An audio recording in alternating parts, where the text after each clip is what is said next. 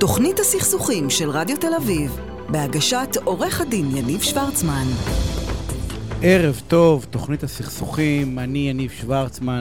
ערב אני אעשה משהו חריג. אני אדלג על שיחת הפתיחה שלי, יש חמישה נושאים כל כך מרתקים, כל כך חשובים, כל כך אה, אה, אה, מעניינים, שאני אה, כתבתי לכם שיחת פתיחה, אני אחרי זה יעלה את זה אה, בפייסבוק שלי, ואתם תוכלו לעקוב, תחפשו יניב שוורצמן, אבל אני כן רוצה לעשות משהו שהוא שירות לציבור, שהוא שירות לכל מי שמאזין, אתם מוזמנים לעשות את זה, אצלי בפייסבוק אנסו, תשלחו לי הודעה או בוואטסאפ, ואני אגיד לכם מה השירות שלי. אני בשלושה, בשבועיים, שלושה האחרונים, נתקלתי בארבעה מקרים שונים, דרך אגב מכל מיני סוגים, בהיקפים שונים לחלוטין, של, של כספים ושל, ושל, ושל ידע, וכולם היו רגע לפני משפט, רגע לפני מכתבי עורכי דין, ו, ורגע לפני ריב, ובכולם, בכולם, עשינו עוד חשיבה אחת. איך אפשר בכל זאת לעצור רגע את מחול השדים הזה ולא להידרדר לתביעה? אני יכול להגיד לכם שמהלקוחות, מהאנשים האלה שרבים, בלי מגשר, בלי גישור, באמת, בתוך שיח פנימי, איך אפשר להציע הצעה שאנחנו נצא מאוד מרוצים, והצד השני נצא מרוצים, ובכל המקרים, בפתרונות יצירתיים יפהפיים זה עבד. רגע לפני שאתם הולכים להליך משפטי, תפנו אליי, ספרו לי את הסיפור, נחפש דרך אחרת, חוץ מהליך משפטי. לא יעבוד, תמיד יש לכם את העורכי דין, שתוכלו ללכת לשם, יעבוד, קניתם אותו למכם. אבל בגלל שיש לנו חמישה נושאים היום, סופר סופר מרתקים, אז אנחנו אה, נתחיל ישר. אני כמובן רוצה להודות לאלעד נבון שנמצא על התפעול הטכני, ול, ולנבר סולומון שעורכת ומפיקה, והנה אנחנו מתחילים. תוכנית הסכסוכים של רדיו תל אביב, בהגשת עורך הדין יניב שוורצמן. ונמצאת איתי אה, על הקו עורכת הדין, אה, הדין, עדי חן, מומחית בדיני משפחה, ירושה, גירושין, יו"ר ועדת זכויות הילד בלשכת עורכי הדין. אלנה נדין, מה העניינים? עניינים, מה שלומך? אני אשתף אותך, רק אני, כי היום דילגתי על שיחת הפתיחה שלי, כי היום אנחנו יכולים לדבר איתך על, על, על האם אפשר להשתמש בעבר מיני בהליך גירושין. אחרייך אנחנו נדבר על האם סקס הוא חובה, כדי שמערכת זוגית אה, תעבוד, האם אפשר לעשות, להיות בן זוג של מישהו, בלי שיש לנו מערכת, אה, אתה יודע, בלי, בלי לעשות סקס. אנחנו נדבר על הקשבה, אנחנו נדבר על הסכמי שכירות, אנחנו נדבר על דברים מרתקים, ולכן אנחנו ישר קופצים לנושא. מעניינת. יאללה, איך, האם יכול להיות שהעבר המיני שלי, או של אשתי, או של בן או בת זוג, יהיה לו משמעות בהליך גירושין? תראה, הסוגיה הזו יצטרך לדון בבית משפט עליון שבוע הבא, ואז נוכל לקבל תשובה חד משמעית. אוקיי? אני רוצה להגיד לך ש... ידון במה? עדי, ידון במה? מעניין אותי איך הדבר הזה בכלל מגיע לדיון משפטי. ידון במה? ידון בשאלה האם אדם חייב לחשוף בפני בן או בת הזוג שלו את העבר המיני שלו. לפני הנישואים זו השאלה. זאת השאלה. זה אפילו יותר... זה, זה בא ואומר, במסגרת הליך הגירושין עולה שאלה, האם אני צריך לשתף נכון. את גרושתי לעתיד ב, ב, ב, בעבר המיני שלי? אם היית אחרי הצבא, ב, עם החברים שלך, במסיבת רווקים, ב... באמסטרדם, בתאילנד, עשיתם שם דברים שלא בדיוק נעים לדבר עליהם ברדיו, השאלה אם אתה צריך ל- ל- לחשוף את הדברים האלה, או אם אתה צריך לחשוף מעבר, האם יש לכל בן אדם את הגן הסודי והפרטי שלו, או שכשמדובר ביחסים בתוך המשפחה, המשפט פה כן צריך להתערב, וכן אתה חייב לספר ולשתף את בן הזוג שלך או בת הזוג שלך. למה? דרך אגב, למה? כי מה? כי זה עילה לגירושין? זה עילה לא לשלם כתובה? זה עילה לא לשלם משהו? לא, תראה. יש לפעמים אה, שאדם מתחזה. יש, עלתה השאלה בהקשר של שני בני זוג שהם דתיים, אוקיי? האישה טוענת, אני לא הייתי מתחתנת איתו, אם הייתי יודעת שיש לו קשר מיני עם גברים. אני רוצה להביא ילדים לעולם, מגלדים לעולם, לא מבן זוג אה, שהוא אה, גם, גם, אה, גם, שהוא דו-מיני או שהוא הומו. היא לא רוצה, יש לה זכות יסוד, שהיא רוצה לממש אותה. היא לא באה להשפוט, אבל היא לא רוצה, היא רוצה להביא ילדים מבעל שהיא רק שלה ורק שלה בלבד, ואין לו נטיות מיניות אחרות. אוקיי, זאת השאלה. יש, דרך אגב, זה, זה, זה הליך שהגיע לבית משפט העליון מבית הדין כן, הרבני או בית משפט לענייני משפחה? בבית משפט בירושלים, בני הזוג נישאו, מדובר בבני זוג שהם נשואים ארבע עשרה שנים. הם הביאו שלושה ילדים לעולם, ובסוף בפתע האישה גילתה שמדובר שהאבא דתי ביום ובלילה הוא אה, הומו. ואז הם התגרשו, הכל טוב ויפה התגרשו, אלא שאחר כך בשנת אלפיים ושש עשרה הגישה תביעה לבית משפט למשפחה בירושלים על סך חמישה מיליון שקל. היא תבעה כל ההוצאות שהיו לה במשך כל הנישואים, את החתונה, את ההוצאות של הלידה, את כל, כל ההוצאה שהייתה לה, וטענה כמובן שהוא אה, רימה אותה. בית משפט לענייני משפחה בירושלים זרק אותה מכל דחה, המדרגות. דחה. חייב לדחות. ובית משפט מחוזי? כן, בית משפט למשפחה אמר, המשפט לא מתערב בכל מה שקשור באהבה ובאכזבות שיש לנו מאהבה, לכן אין לו מה לעשות, אין לו מה לעשות. בבית משפט מחוזי היה לו קצת שלושה שופטים, היה להם לא נוח. כיוון שמדובר באנשים שכאילו מלכתחילה הם דתיים, הם הגדירו את עצמם כדתיים, שמבחינתם זה דבר עקרוני. עכשיו, כשמדובר במשהו שהוא עקרוני, אז יש אינוקות, וכן צריך ללמק, וכן צריך להיכנס לראיות. אם אתה יודע שלצד השני יש עניין שהוא עקרוני, אתה לא יודע לשפוט אותו, אבל לפחות תגיד לו. אני אתן לך דוגמה הרבה יותר מחדדת את הדברים. אם בני זוג... אני אגיד לך שאני בשוק, אני כאילו בא ואומר לך באמת, כי אני בדרך כלל לא מופתע, את יודעת מה... את אומרת שכאילו בית משפט מחוזי לא גלגלו אותה מכל המדרגות? לא, ועכשיו הוא מערער לעליון. בית משפט מחוזי קיבל את התביעה, בית משפט מחוזי קיבל את העירוב והחזיר אותו למשפחה לדון בתיק? כן. ועכשיו התיק מתגלגל עוד פעם לשאלה עקרונית בבית משפט עליון. עכשיו אני אתן לך אה, אה, דוגמה יותר מובהקת. בני זוג צעירים שמתחתנים, אוקיי? ולא מדובר באנשים שהם פרק ב' שאתה יודע שבאמת אה, להביא ילדים לעולם זה לא משהו שהוא חשוב להם. אבל באותו מקרה לאישה אין רחם למשל. היית מצפה שהיא לא תספר לבן הזוג שאין לה רחם כי היא לא תוכל להביא אה, ילדים בדרך הטבעית? התשובה היא אחת משמעית לא, נכון? את יודעת משהו? אני אגיד לך משהו. אני חושב שהתשובה היא לא. אני מצפה מבני זוג שיהיו כנים. יש כל כך הרבה אפשרויות, באמת כל כך הרבה אפשרויות, שבהם אני יכול להיות לא כנה עם בת או בן הזוג שלי, של איפה עובר הגבול? איפה עובר הגבול? הרי זה פתח לאין ספור דברים. אני חשבתי שאני מתחתן, אני נניח מתחתן, חשבתי, אני אישה או גבר, לא משנה שאני מתחתן, עם מישהו שהולך ללמוד. בתואר באוניברסיטה, והוא לא הלך, לא הבזן שלו הולכת ללמוד. הוא רצה ללכת להיות בסטיונר. אז אני אגיד, אז אני אגיד, לא, אני עכשיו איתה אותי, כי אם הייתי יודע שהוא לא היה מלומד, אז לא הייתי מתחתנת איתו. נכון, אבל אלה דברים שאתה יכול לבדוק אותם, כן? איך אני יכול לבדוק עכשיו? איך אני יכול לבדוק? אני יכול לבדוק בהבטחות. אז תתחתן בלי שהצד השני סיים את הלימודים. אז הנה, אבל מה, הוא היה הומו... אני באה ואני אומרת, אתה יודע, אתה רגע, הנושא הזה בכלל, הדיון... הסתיר מה, אבל הוא עשה ילדים, אולי, את יודעת, מותר... נכון, אבל ביום הוא חי כאדם רגיל, ובלילה הוא חי כהומו. אבל גם הומו הוא אדם רגיל, ואני כאילו... ברור. לא, אני אומר, לא ברור לי, אני רק אומר... התפיסה הזאת, בבית משפט עליון, יש דיון או שאמורה תקבל החלטה? לפי הבנתי, יהיה דיון. יהיה דיון. אני אומר לך באמת, מעניין אותי, מה דעתך? תראה, אני חושבת שבתיק הזה לקחו אותו קצת קדימה לנושא של הקהילה הלהט"בית ולא בצדק. כאילו רצו לזכות בכמה נקודות, ואחר ומדובר בנושא רגיש, אז euh, לקחו את זה לשם. זה לא, זה לא זה. הנקודה, אם אתה יודע, זאת השאלה, צריך לפשט אותה. שלצד השני יש לו עניין עקרוני. משהו שהוא עיקרון. עזוב את הנטייה המינית. משהו אחר. שימוש בסמים, אה, מהלכים אחרים בחיים. נניח אדם שיש לו עבר פלילי. אוקיי? אני עוזב את הנטייה המינית. כדי לא להיכנס למשהו. נו, אדם שהיה לו עבר פלילי אני...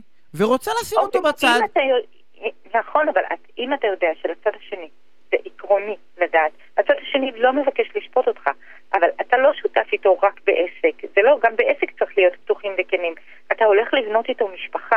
המשפט לא דורך רק על הכניסה של הדלת וזהו. צריך בני זוג ביחד, זה לא תאונת דרכים שהפגישה ביניהם. זה לא אדם לאדם זאב. הם צריכים להיות, זה, זה, זו שותפות אחרת, שותפות שיש בה כנות, שיש בה... ויש בה אכזבות, ויש בה בגידות, ויש בה קוקס, ויש בה שנאה, ויש בה את כל הרע, יחד עם כל הטוב. לא, יניב, השותפות הזו צריכה להיות השותפות הכי אידיאלית שיש. זה המקום שבן אדם צריך להרגיש הכי טוב שם בשותפות הזו. ואם אם היא לא קיימת, אז חבל על הזמן. לא, לא, לא, קשה לי לקבל מצב ש...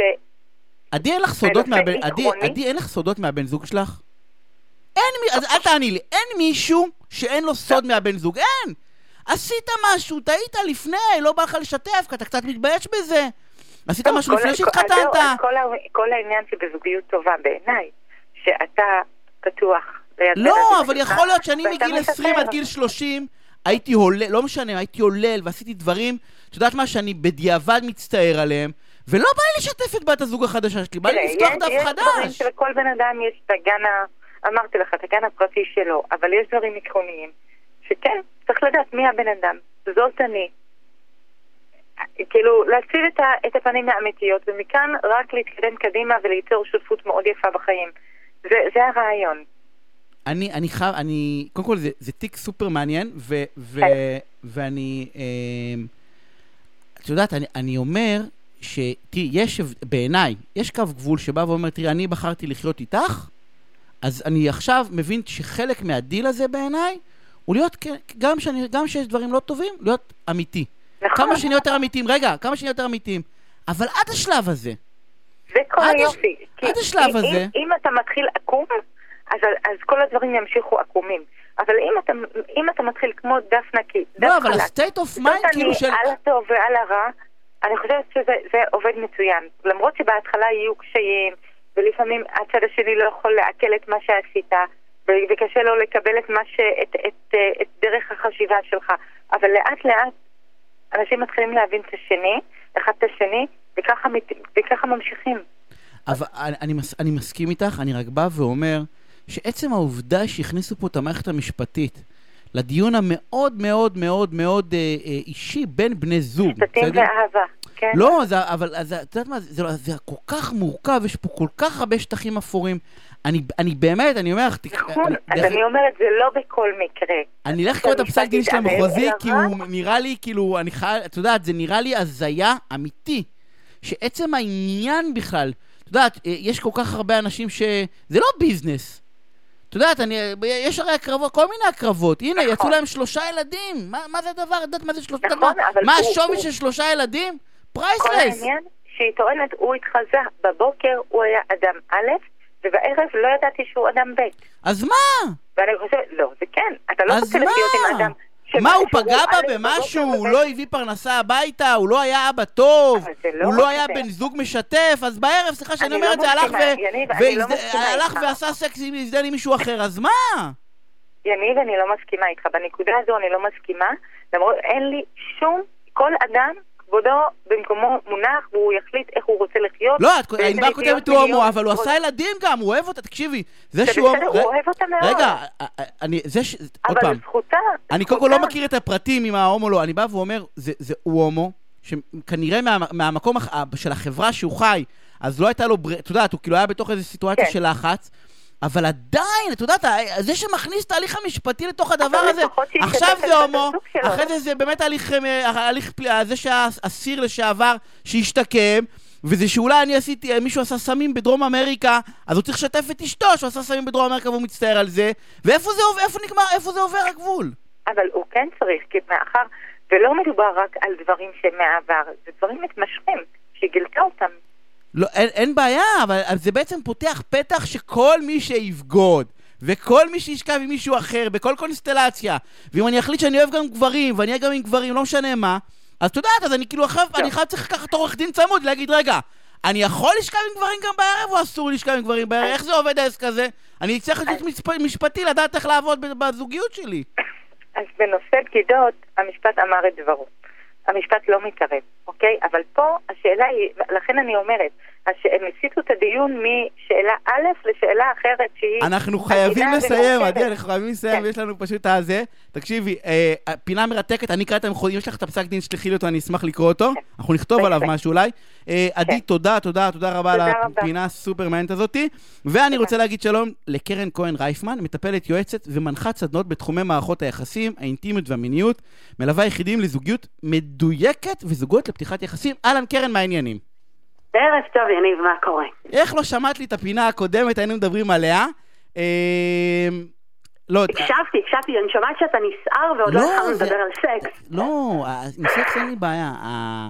יש, אני במשפט, כי אנחנו בלוח זמנים קצר, אבל במשפט, כאילו אישה טבע את בעלה על זה שהם התגרשו, והתגלתה בדיעבד שהוא הומו, והיא אמרה, אם הייתי יודעת שהוא הומו, אז לא הייתי מתחתן ועושה אותו שלושה ילדים, וטובעת אותו על חמישה מיליון שקלים. אני חושבת שאם היא הייתה יודעת מראש שלא יהיה לה סקס בנישואים, או היא תהיה מוכרחה לעשות סקס ביום שישי בין שתיים לארבע, היא הייתה טובעת אותו על הרבה יותר. את אומרת שיש חלופה עוד הרבה יותר רעה, ואנחנו על זה הולכים לדבר. הרבה יותר רעה, הרבה יותר גרועה. אנחנו מגיע לזה. אני, יש לי שאלה, בסדר? כן. אנחנו מתעסקים הרבה מאוד בזוגיות והכל, ויש לי מין שאלה כזאת, האם סקס, בנגיד גם אינטימיות, תכף תגידי לי אם זה אותו דבר או לא, זה חובה כדי לייצר מערכת יחסים אוהבת עם בן זוג, כאילו אם לצורך העניין, נניח יש בני זוג שלא עושים סקס, או עושים סקס פעם בחודש או פעם בחודשיים, האם, האם זה, הם ייפרדו כאילו בפורשו? אז קודם כל אני, אני רוצה לחלק את העניין הזה למה שלימדו אותנו, חברתית, למה שהתחנכנו. במאה האחרונה לימדו אותנו שנישואים זה עסק שחייב לכלול הכל. חברות טובה, הורות נפלאה, מיניות מדהימה, בן זוג שיהיה פרטנר נפלא, לכל כך הרבה סעיפים, ואם אחד הסעיפים מקולקל, אז זה סימן להיפרד. זה מה שלימדה אותנו החברה במאה השנה האחרונה. כי זה פוגם לי באושר המצרפי. כי, כי ככה זה צריך להיות, כי ככה נראה זוגיות בעידן הרומנטי, במאה השנים האחרונות, ברומנטיקה הזוגית, שלתוכה נולדנו. עכשיו, אני חושבת שאחרי תקופה מסוימת, שהכימיה במוח שלנו, התשוקה, יורדת, מתחילים להכין חביתה ביחד בבוקר, לנהל חשבון בנק, לשלם משכנתה, התשוקה שלנו לא יכולה להישאר באותו לבל כמו שהיא הייתה בהתחלה. הרבה זוגות נכנסים לתוך מערכת יחסים של חמש שנים, ועשר, ועשרים, ועשרים וחמש, ומרגישים המון המון אשמה ובושה סביב העניין של המיניות. כי לימדו אותנו שאם אין מיניות בזוגיות, הזוגיות שלנו לא יכולה להתקיים. יותר מזה, אנחנו מסתכלים... רגע, מה זה לימדו אותנו? זה נכון? לימדו אותנו וזה נכון, או לימדו אותנו וזה לא נכון? כאילו, אני יכול לצורך העניין, אני לוקח, אני חוקר את גנדי, אז גנדי למשל בשלב מסוים אמר, אני, לא משנה, שם זה מינים אחרים, נדר נדר לא לקיים יחסי מין עבר, בסדר? עם אף אחד ואחת. אמר, זה בזבוז של זמן, בסדר? בזבוז של אנרגיות. אפשר להשיג יותר בחיים. השאלה אם לימדו אותנו כי יש סיבה, או שאין סיבה, או שאני יכול להגיע לזוגיות נהדרת גם בלי. אני חושבת שקודם כל העניין של הלימדו אותנו, יש לו קשר ישיר לדת. כל מה שקשור למשפחה ודת. יש קדושה של נישואים ויש קדושה של מיניות עם הבן זוג, עם הבעל. זאת אומרת שאם אני נמצאת במערכת יחסים, אם אני נשואה, אני מחויבת לקיים יחסי מין עם הבעל, אחרת מבחינה דתית אני עלולה לעבור על, למשל, ניאוף. אני עלולה לנעוף. זאת אומרת, למנהיגים הדתיים שלנו לאורך ההיסטוריה... להיות מורדת, אם את לא תקיימי את חובתך על פי הדת. על פי הדת, הנצרות, היהדות. אני אמורה לשכב, אני אמורה לקיים יחסי מין עם הבעל. זאת אומרת, לאורך ההיסטוריה, למנהיגים הדתיים היה אינטרס לחלחל לתוך מערכת יחסים זוגית את העניין של החובה של יחסי האישות.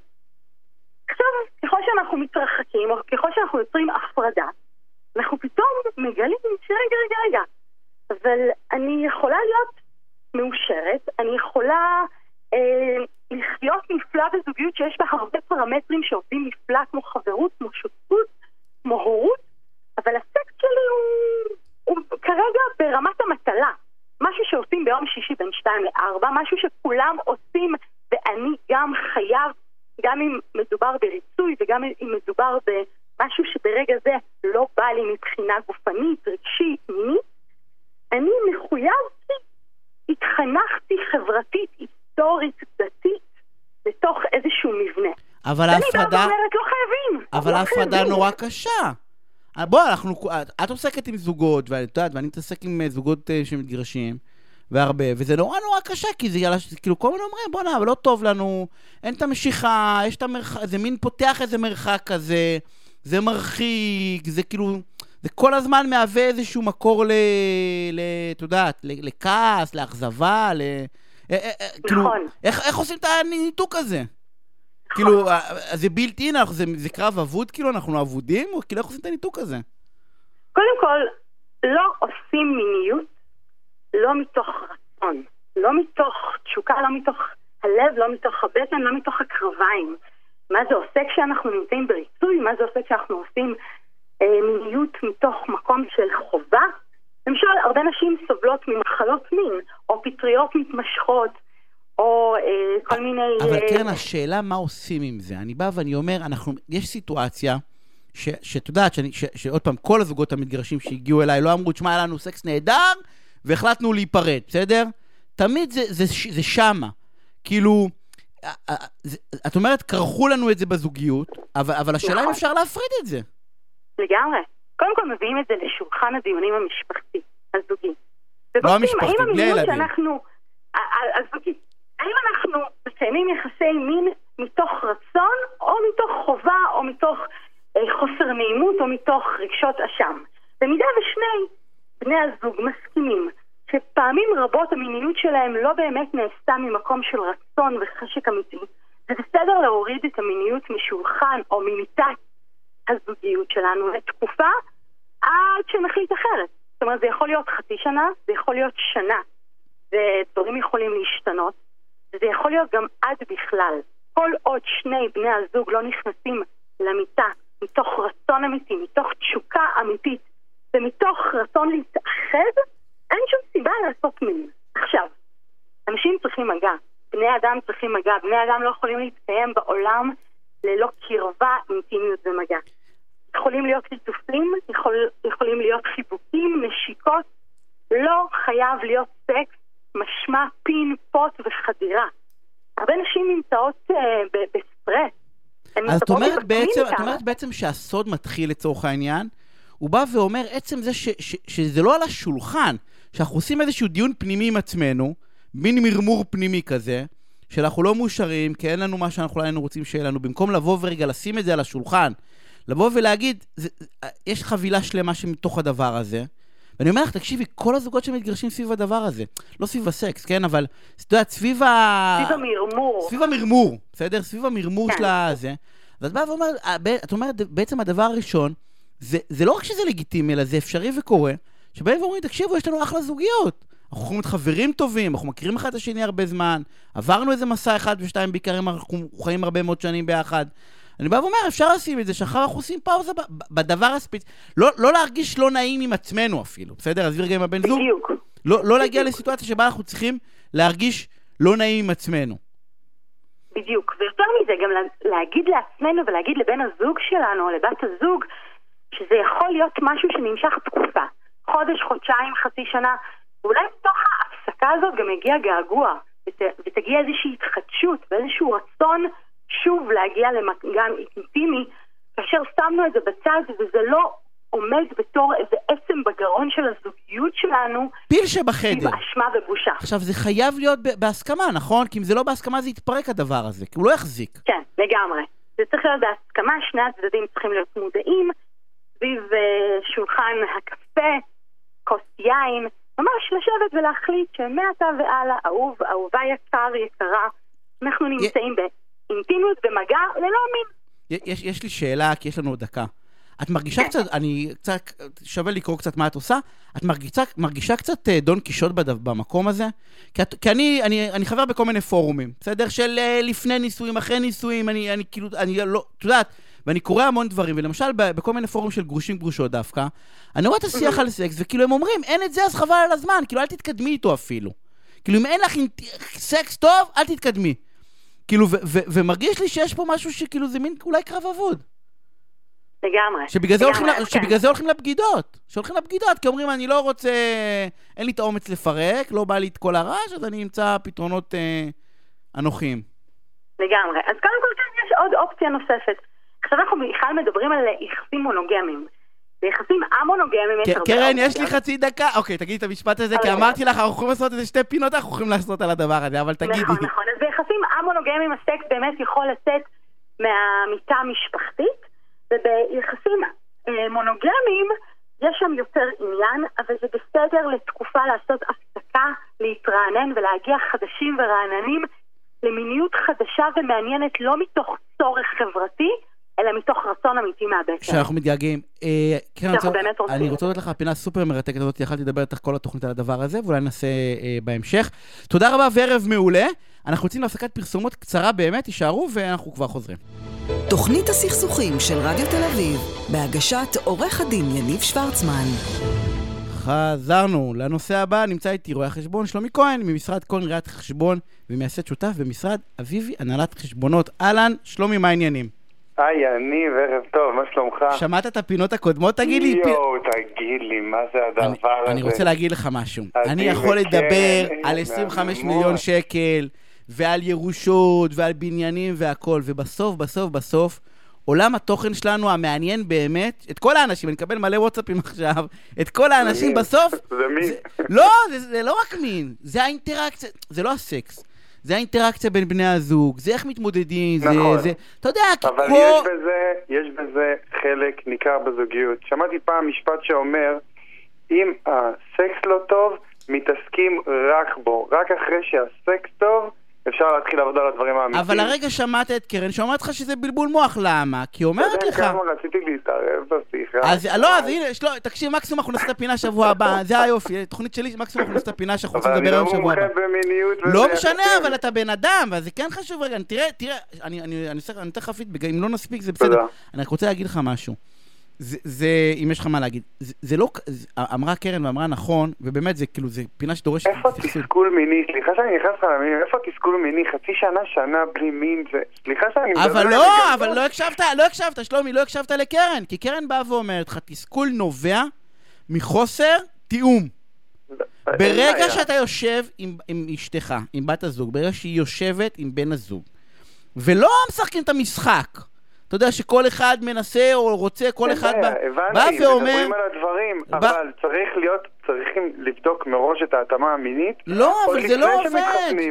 עוד לפני כל התהליך הזה, נכון שהחיים שלך נותנים לך איזושהי, אתה יודע, מכות כאלה בגלגלים, פרס נובל, שלומי, פרס נובל לשלום אתה תקבל אם אתה תוכל לתאם מראש מה יהיה לך עוד עשר שנים בחייאת. לא, אין בעיה. אתה לא יודע, אתה לא... דרך אגב, אחד הדברים שאני רואה שחסר, ואני אמרתי לקרן לעצור, כי לא היינו יוצאים מזה, כבר בשיחה המקדימה, הרי השיחה הראשונה הייתה בה, ואומר איך פותרים את התסכול, איך פותרים את התסכול בזה שמדברים על זה, ומסכימים שמותר, מותר, שלא יהיה תקופה.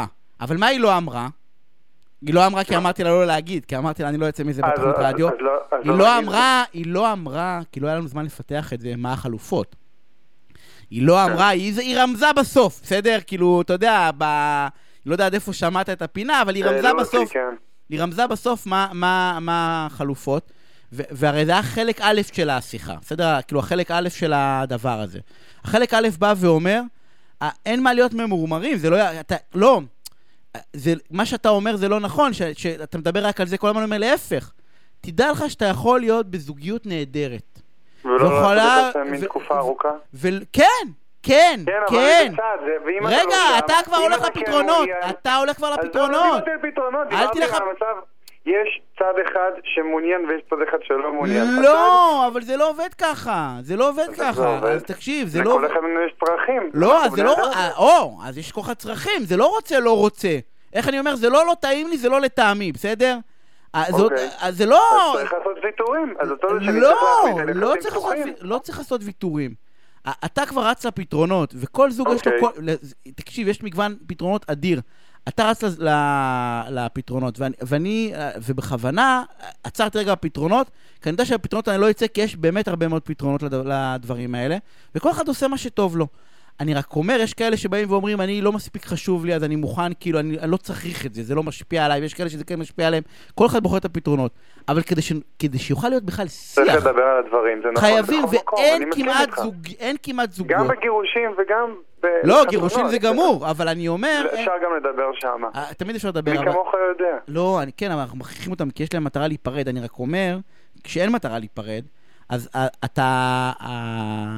אתה יודע, מעט מאוד אנשים... אתה חושב שהיחסי מין לא טובים, או שלוקחים תקופה של פגרה של חצי שנה שנה, זה לא ילך לגירושים בסוף? לא. שזה בסוף לא פרידה?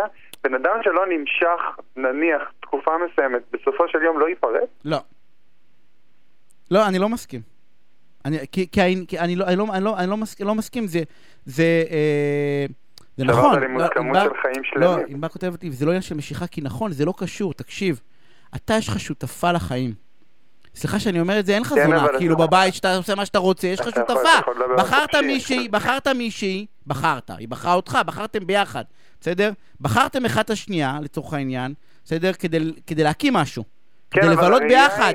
אמרת לה, איך הנוצרים אומרים, אני איתך כל... אולי אתה הג'יגולו שלה, זה לא הולך ביחד? כאילו זה... לא, אבל זה מה שאומרים. אומרים שהעובדה היא שיש רשימת צ'קליסט, בסדר? בתוך הזוגיות, שאתה חייב לסמן וי. מה זה בן זוג? בן זוג זה שחייב לנסוע איתי לחול. לא! יש כאלה שרוצה לנסוע עם החברה שלה. רשימה זה שאתה חייב לעשות אה, אה, סקס שלוש פעמים בשבוע. חייב לסמן וי. רשימה זה שחייבים ללכת להורים שלה בשישי. לא!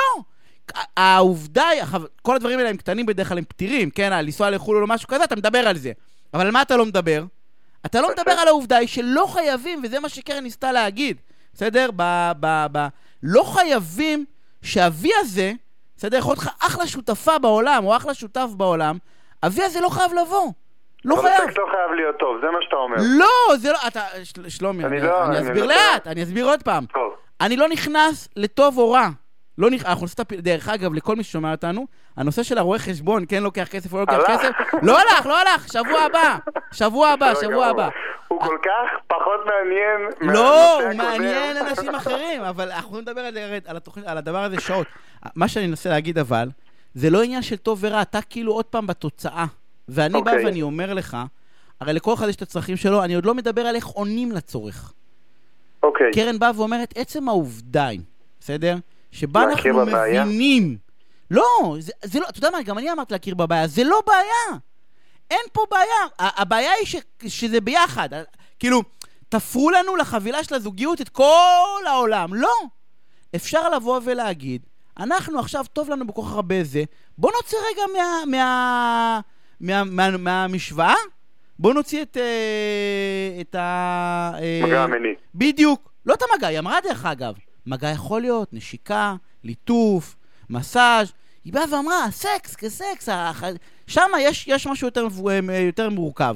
אבל היא אמרה, הפרדה בין אינטימיות, מותר שיהיה אינטימיות, לא חייבים את כל החבילה, אבל שלומי, אנחנו חייבים לסיים, דיברנו כבר איזה, סליחת המשך, אנחנו, לא גנבת כלום, להפך, נתת לי מקום להוציא את כל ה... מה שלא הצלחתי לאחוז, משני, משתי הפינות הקודמות, אנחנו שבוע הבא נדבר על הרואה חשבון, אז תקשיבו לנו. שלומי, תודה, שיהיה ערב מעולה. ואני רוצה להגיד שלום ליעל מן שחר, אמרתי נכון יעל? נכון. מהמם, מרצה על השפעות הטכנולוגיה על קשב. מה העניינים? מצוין. יופי, נהדר. תשמעי. אני ראיתי, את עושה כל מיני דברים, וראיתי איזושהי הרצאה שאת מעבירה על קשב, ואני אני טוען שקשב זה מחולל סכסוך, גם אמרתי לך את זה, זה אחד מחוללי הסכסוך הגדולים ביותר, אנחנו בדרך כלל רבים, כי אנחנו לא מקשיבים. נכון. אנחנו לא, לא, לא, לא מבינים עד הסוף מה, מה בדיוק הצד השני רוצה, ואנחנו כאילו מתפוצצים עליו, או אנחנו, אתה יודע, עונים מה שאנחנו עונים. כן. והשאלה שלי, אם, אם, אם, אם יש לנו סיכוי במלחמה, במלחמה נגד הפלאפון, ואתה יודעת, כאילו אנחנו מסוגלים היום, בעידן היום של הגירויים האינסופיים, למ- ל- לעשות קשב. כאילו לייצר... מה תקרא? מסוגלים וצריכים. לא צריכים, אני חושב שאין מחלוקת שהלוואי היינו יכולים להקשיב. כל אחד רוצה לשאול את היכולת. השאלה אם אנחנו מסוגלים. בטח מסוגלים. תשמע, זה שריר לכל דבר, ובדיוק כמו שתשאל אותי אם אפשר לפתח את זה שריר שיש לי ביד, אז כן, אפשר, וכמעט כל אחד, מינוס אנשים בעיה פיזיולוגית, יכולים לעשות את זה. איך? מצטערת על הקלישה. לא, אבל איך? זה נראה לי, אתה יודעת, כמו שאומרים לי, כולם יכולים להרזות. זה בתיאוריה נכון, רק צריך לרצות. איך? אם כולם היו יכולים לדעת, תמיד כולם, רק תרוץ, תרוץ כל ערב חמש קילומטר. בסדר, תרוץ יעת, אבל הקשב הוא הרבה יותר דרמטי בעיניי. זה מה שאני הכי אוהבת בתחום שלי, שבאמת יותר מהרזיה והכל, זה ממש קל לשפר. ממש אבל. אם רק שמים שנייה קצת מאמץ. אני אתן לך איזה דוגמה קטנה. קדימה, תני לנו טיפים איך להקשיב. כל הנושא הזה של טאסק סוויצ'ינג, שבסלנג קוראים לזה מולטיטאסקינג. נגיד עכשיו בכל שאתה מדבר איתי, בכל זאת תוכנית רדיו, ואולי תוך כדי אתה מקבל הודעות מאנשי הפקה, יש עוד מישהו על הקו מחכה לך. ואני מסתכל בוואטסאפ, ואני מסתכל בפייסבוק, ואני כותב לעצמי תוך כדי נקודות. בבקשה, כמו אישה מופלאה. עכשיו, מה העניין? זה בסדר, זה נקרא on task, זה כמו שטייס מנחית מטוס והוא עושה מלא פעולות, זה לא task switching. אבל אם אתה עכשיו יושב ברדיו, ותוך כדי גם מדברים על ארוחת שישי ושואלים אותך מה, מה אתה מביא, ואתה עונה לזה, זה למשל מקרסם את מערכת הקשב. זה יקשה לך בעתיד להקשיב אפילו לאנשים שאתה אוהב ורוצה להקשיב להם. אבל זה נורא מפתה לראות מה שואלים אותי בוואטסאפ, מה להביא לשישי. אני מבינה, אז מורידים את הפיתויים, איך אמר פרופסור דן אריאלי, לא מזמן בהרצאה שלו, תוריד, תשנו את הסביבה, איך משנים סביבה בטלפון. קודם כל, הפחתתי תשעים אחוז מההתראות שיש לי בנייד. לא הבנתי מה עצמו שנסה עם הטלפון שלי? אני רוצה שתוריד את ההתראות במחשב ובנייד. אה, להוריד את ההתראות? כן, כן. כי ההתראות, אוקיי, משרתות אותנו להיות זמינים, אבל בסופו של דבר אתה זמין לכולם ולא זמין לעצמך. אתה לא זמין להיות מפוקס על מטלה אחת ולחזק את השריר. אז מה עשינו בזה? אמר דן אריאלי, באמת אם אני אוריד את ההתראות אני אהיה פחות מפוקס, או שכל הזמן אני אחשוב לי בראש שאת מדברת איתי, היום בטלפון את מדברת איתי? איך אני שמחה ששאלת את זה? אני אגיד רגע, רגע, רגע, אני יודע שהורדתי את ההתראות, אני לא פרייר, בסדר? יכול להיות שאני אפספס משהו בוואטסאפ, שמישהו שלח לי הודעה חשובה, אולי זה לקוח חדש, לא יודע, אולי אני אפספס יחד שיחה מטראמפ, לא יודע. אך, הפחד מפספוס, אני חושבת שקוראים לזה פומו שם בחוץ, יש איזה סלנג, אבל בגדול אתה צודק. מה שרואים בניסויים שמתרוצצים מכל העולם, שים לב, בהתחלה יש עלייה אקספוננציאלית, כלומר עלייה מאוד מאוד חדה של בדיקת הנייד. כאילו אתה בודק את זה כמו עכבר מוטרד שהפסיקו לתת לו פרס. בודק, בודק, בודק, בודק, עוד יותר ממה שהיית בודק. אבל אחרי שבעה ימים לערך, אצל כולם רואים ירידה דרסטית. רגע, זה לא שאתה הופך להיות מנותק בודהיסטי, מנותק מהעולם עובר לגור בפרדס חנה, לא יודעת מה, פעם לא כשאנשים לך פרדס חנה מונתקים, אבל לא שנאבנת אם אני מתכוונת, אלא אתה פתאום בודק את הטכנולוגיה לפי הכמות הריאלית ששומרת על הקשב שלך. וכן, אתה תפסיד לפעמים הודעות בלייב, אבל דן אריאלי חקר את זה גם לא מזמן, והוא הראה בנתונים של המחקר שרק ארבעה אחוז מסך ההודעות וההתראות שאתה מקבל במהלך היום מצריכות הענות מיידית. אז ההפסד לא גדול מדי, שזה מדהים. את באה ואומרת לא להתייאש, קודם כל להוריד את ההתראות. כן, ותרגיל נוסף, זה תרגיל שאני לא יודעת אם ביצעת אותו או לא, נתתי לך לפני השידור. ספרי עליו, אני אגיד לך אם ביצעתי אותו. אוקיי, אני אגיד את... כי ברור שביצעתי אותו, ואני אספר לך מה התוצאות. לא, אז אני אספר להם מה התרגיל, זה אני רוצה לספר את התוצאות, אז תקשיבו. התרגיל הוא כזה. זה תרגיל כזה פסיכולוגי, משחק לי קצת עם המוח שלנו. אנחנו צריכים לנסות במשך כמה ימים להימנע מלהגיד אני בראש משפט. אתם יכולים להגיד אני כמילה שנייה ושלישית, אבל קודם תגידו מילה אחרת, לא משנה מה, לפני האני. זה מייצר יותר הקשבה, יותר דו-שיח. זה גם מראה לצד השני שאתה באמת מנהל איתו שיח, ולא רק בזמן שאתה דיברת, יניב, אני חשבתי מה להגיד. הנה, שמעתי מה את אומרת ואת ההסבר, ואני היום ניסיתי לעשות את הדבר הזה, וגיליתי שאני לא, כנראה לא רואה יכולת ראש ממשלה, כי אני לא אומר את המילה אני. בחיי, לא אומר את המילה אני, לא אומר, היום בדקתי, הייתי מודע, לא אומר את המילה אני, אבל, אבל זה גאוני. זה גאוני כי בעצם זה מכריח אותי, אני בהתחלה לא הבנתי את התרגיל הזה, אני חייב להגיד, עשיתי אותו בטלפון, ולא הבנתי, אמרתי, מה, מה את רוצה ממני? ולא אל תגידו אני, תגידו חופשי אני, כמה אני שאתם רוצים, אבל תגידו אני אחרי שמעתי את מה שאת אומרת ואני חושב שאת טועה. לפחות זה נתן לי את ה-חמש עשרה שניות האלה של חשבתי מה שאת אומרת, משהו. זה תרגיל דו-כיווני אגב, זה גם נותן לצד השני להרגיש כאילו אנחנו באמת מתייחסים לדבריו, וזה לאפרופו לשיחות הקודמות שעשית היום בשידור, ולך זה נותן... קצת יותר התבוננות, האם אתה באמת, באמת באמת מקשיב עכשיו מה שאני אומרת יניב, או שאתה כבר חושב על המשפט הבא שאתה הולך להגיד לי, כי זאת לא תקשורת. ברור לגמרי שאני חושב על המשפט הבא. מצוין, אבל עד כמה אתה גם... ראי שעשיתי גם עכשיו את העני. אנחנו נשמעים כמו זוג נשוי. הנה, אני. אני מבין מה שאת אומרת, את רואה, גם היום, איתך אמרתי יותר, אני מכל ה... נראה לי שבוע האחרון. אבל זה נכון, זה נכון. וזה תרגיל נהדר. אחד, להוריד התראות בתוך הדבר הזה, שלא נהיה כל הזמן במין טירוף בקשב. כלום בוויינט, או בוואלה, או ב-N שתיים, לא משנה איפה, לא צריכים אותנו. בסדר? אנחנו לא... אנחנו לא... אגב, אם יותר לי להגזים לאלה שלא מבינים עד הסוף, אתם יכולים לבדוק את הוואטסאפ שלכם שלושת אלפים פעם ביום. כל עוד אתם יוזמים את הבדיקה. אם הוואטסאפ מטריע לכם ואז בגלל זה בדקתם, זה מקרסם את הקשר. עוד אתם אולי לא מרגישים את האפקט היום, אבל בואו נדבר עוד שלוש שנים, שאפילו לא תצליחו להקשיב לדברים הפשוטים ביותר. דרך אגב, מישהו שואלת בפייסבוק, לנו הרבה זמן, אם, אם את ממליצה לעשות שיקוף לפני, כאילו לעשות חזרה. טוב, זה כבר, הם גם לוקחים את זה. זה למתקדמים, נכון? זה כאילו, אבל נראה לי ממש למתקדמים. כן, זה כאילו, אם יש לך לקוח, למשל, זה מצוין לעשות את זה, ככה הלקוח יודע שאתה באמת הקשבת לו. אם מישהו עושה לי שיקוף, אני חייב להגיד לך שאני הייתי מעלה השן, כאילו, אם הייתם מבזבז... לא, אני מבין את החורדים. אני אקרב הקטע. כאילו, אני, מישהו עושה לי... אני לא עושה שיקופים, אני אישית, אני אישית, זה נראה לי... אנחנו ממש תכף צריכים לסיים, ואני רוצה שתספרי לי על... יש קורס חדש שעושה אותו והוא מרתק, ובעיניי אני רוצה שתספרי אותו. מה, אומנות הקשר? כן, לא, על זה של גמילה, יש גמילה, יש קורס גמילה מטלפונים, במשפט.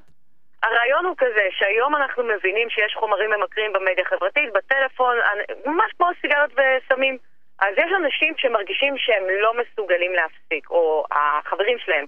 בדיוק בשביל זה נבנה עכשיו בישראל קורס, זה עוד ככה פרטים ראשוניים, בקרוב תשמעו על זה, שעוזר לאנשים שמרגישים שהם איבדו שליטה, והם לא מצליחים להוריד התראות בעקבות השיחה שלנו, והם לא מצליחים לעשות את זה. מילה ממסכים. נראה לי שאנחנו צריכים את הקורס המונים, קורס המונים זה צריך להיות בזום ל-עשרים וחמישה אלף איש.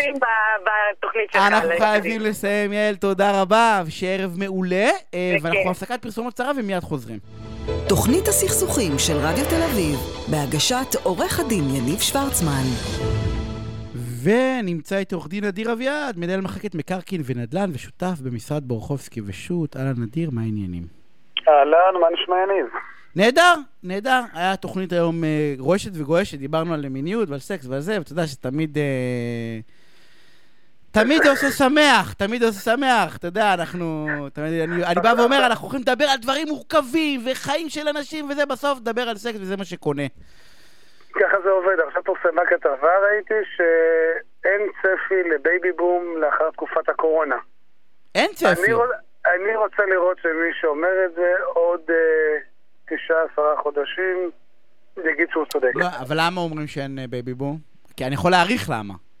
נו, תאריך, בוא נראה. כי אתה לא יכול לנסוע לבית מלון ולצימר, הילדים בבית איתך, אתה יודע, כל, ה... כל החבילה הזאת היא חבילה כאילו, אתה בלי אוויר כאילו. אתה... הילדים, בדיוק. הילדים זו... הילדים זה רמז, זה רמז, זה רמז. כן, אתה בא ואומר, בסגר השמיני, אני לא יכול עוד תינוק פה. בדיוק. בסדר, אני לא יכול סגר באוגוסט אלפיים עשרים ואחת, מה נהיה עם תינוק בבית? זה לא מתאים. אני בקושי שורד עכשיו, אז אוסיף עוד אחד, אז כנראה שזה מה שגורם לאנשים. אז לדעתי זה הערכה. כן, בדיוק, זה הערכה. תשמע, אני רוצה שנדבר על הסכמי שכירות, ננסה לעשות את זה במין כזה, אחת, שתיים, שלוש, ארבע, חמש, דברים חשובים. אני רוצה להתחיל דווקא מהמשכיר. בסדר, אני יש לי דירה, תן לי את הדברים שבעיניך אני לא יכול לפספס. עורך דין צריך לראות את זה לפחות, אני תמיד אומר טמפלט. קח לעורך דין, תעשה פעם אחת הסכם כמו שצריך. ואחרת, תשתמש בכל החיים, אין בעיה, אבל פעם אחת, אל תוריד מהאינטרנט, תעשה אותו כמו שצריך. נכון. יאללה. בוא נעשה את זה זריז. קדימה. יש לי אירוע שמתחדש מדי שנה. כל שנה בסוף יולי, חבר שמתקשר אליי שהוא מזכיר את הדירה, ואומר לי, תראה נדיר, הסוחר שלי שכבר עשר שנים אצלי, רוצה לחדש, בוא נעלה לו בעוד שלוש מאות עד ארבע מאות שקל. אבל אז אני אריב איתו, ואולי סוחרים אחרים וכולי. עכשיו, מה שאני אומר, אני זה לאו דווקא משפטי. אני אומר, סוחר טוב, אנחנו לא מבטרים עליו בקלות. בכלל לא. סוחר טוב בשביל עוד מאתיים שלוש מאות שקל, אנחנו לא מבטרים עליו, כי היום, אם יש לנו סוחר שלא משלם את דמי שכירות, או גורם לנו נזקים בבית, להוציא אותו מהבית זה סיפור מהפטרה, זה תביעות לפינוי מושכר, זה תהליך שלא נגמר עם הרבה כסף, משאבים, אנרגיות, תוותרו על זה.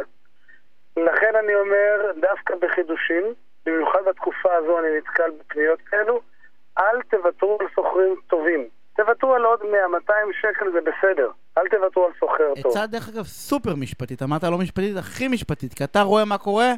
כשמבטרים על סוחר טוב, ומקבלים אחד לא טוב.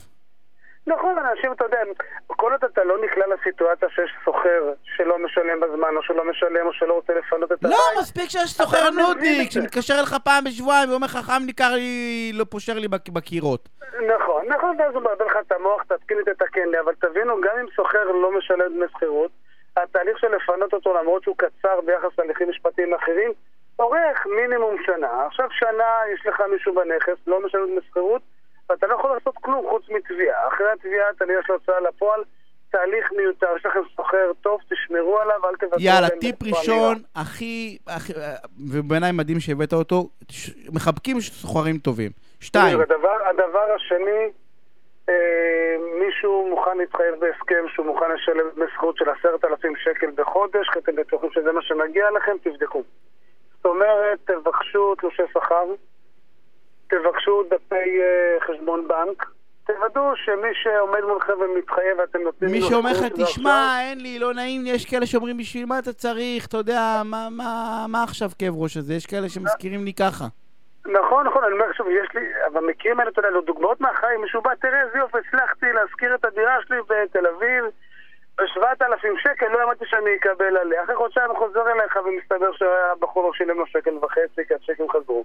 לכן תשימו לב, תיקחו דפי חשבון בנק, לפני שאתם חותמים על ההסכם, תבקשו לקבל משכורות, לראות שיש הכנסה מלי, שיש הכנסה שאפשר מתוכה לשלם את דמי השכירות, ותחשבו גם יש ארנונה ואוכל.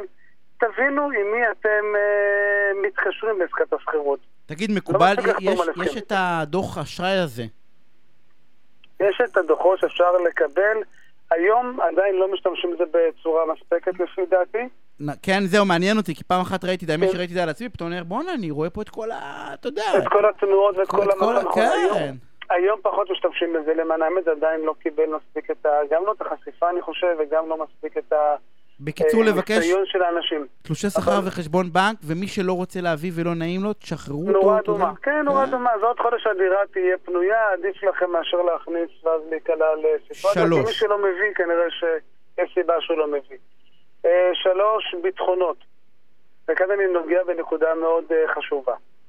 בדקנו ועשינו נהדר, אנחנו לא יודעים שאותו אדם מחר לא יפוטר או לא ייפטר מהעבודה, ולכן כדי להבטיח את תשלומי השכירות, ושהבן אדם יפנה את הנכס במועד, חשוב שנקבל ביטחונות. עכשיו, צ'קים חשוב להבין, זה ביטחון שהוא, זו בטוחה שהיא בסדר, אבל היא לא חזקה. למה? כי צ'ק, אם הצ'ק חוזר, התהליך, אני ניגש להוצאה לפועל, ואז אני פותח את הוצאה לפועל, ואז יש לנו הליך משפטי שזה מורך. ואז הוא מגיש התנגדות, ואנחנו רואים את זה עוד שנתיים עם בכלל את הכסף. ואז עובר לבית משפט וכו' וכו'. ברגע שיש לי ערבות בנקאית, החיים שכולנו בהרבה יותר טובים, שזה יתרון עצום. החיסרון הוא שזה מסננת, שלפעמים היא לא נכונה לזהות הסוחרים.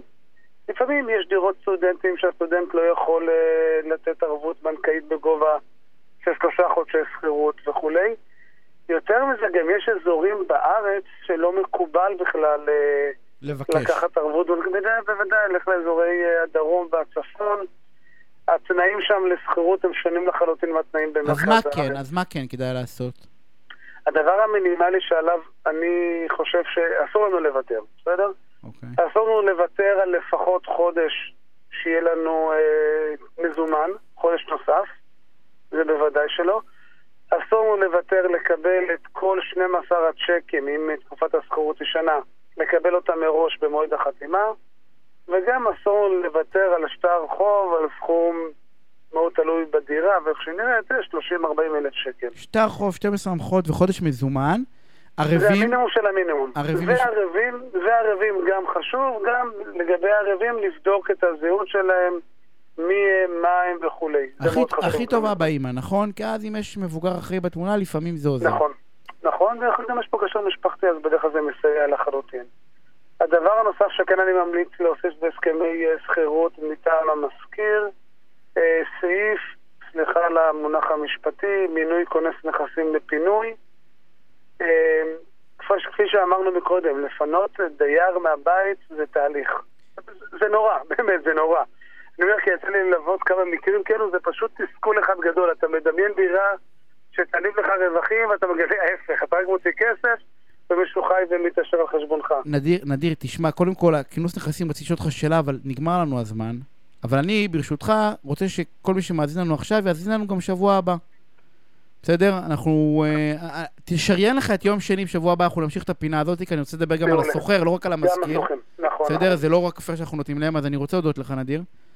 אה, ולילה טוב, אנחנו ממשיכים שבוע הבא. תקשיבו, אני, אנחנו סיימנו. אה, אני רוצה להודות לאלעד נבון שעל התפעול הטכני, ולנבר סולומון שערכה והפיקה את התוכנית.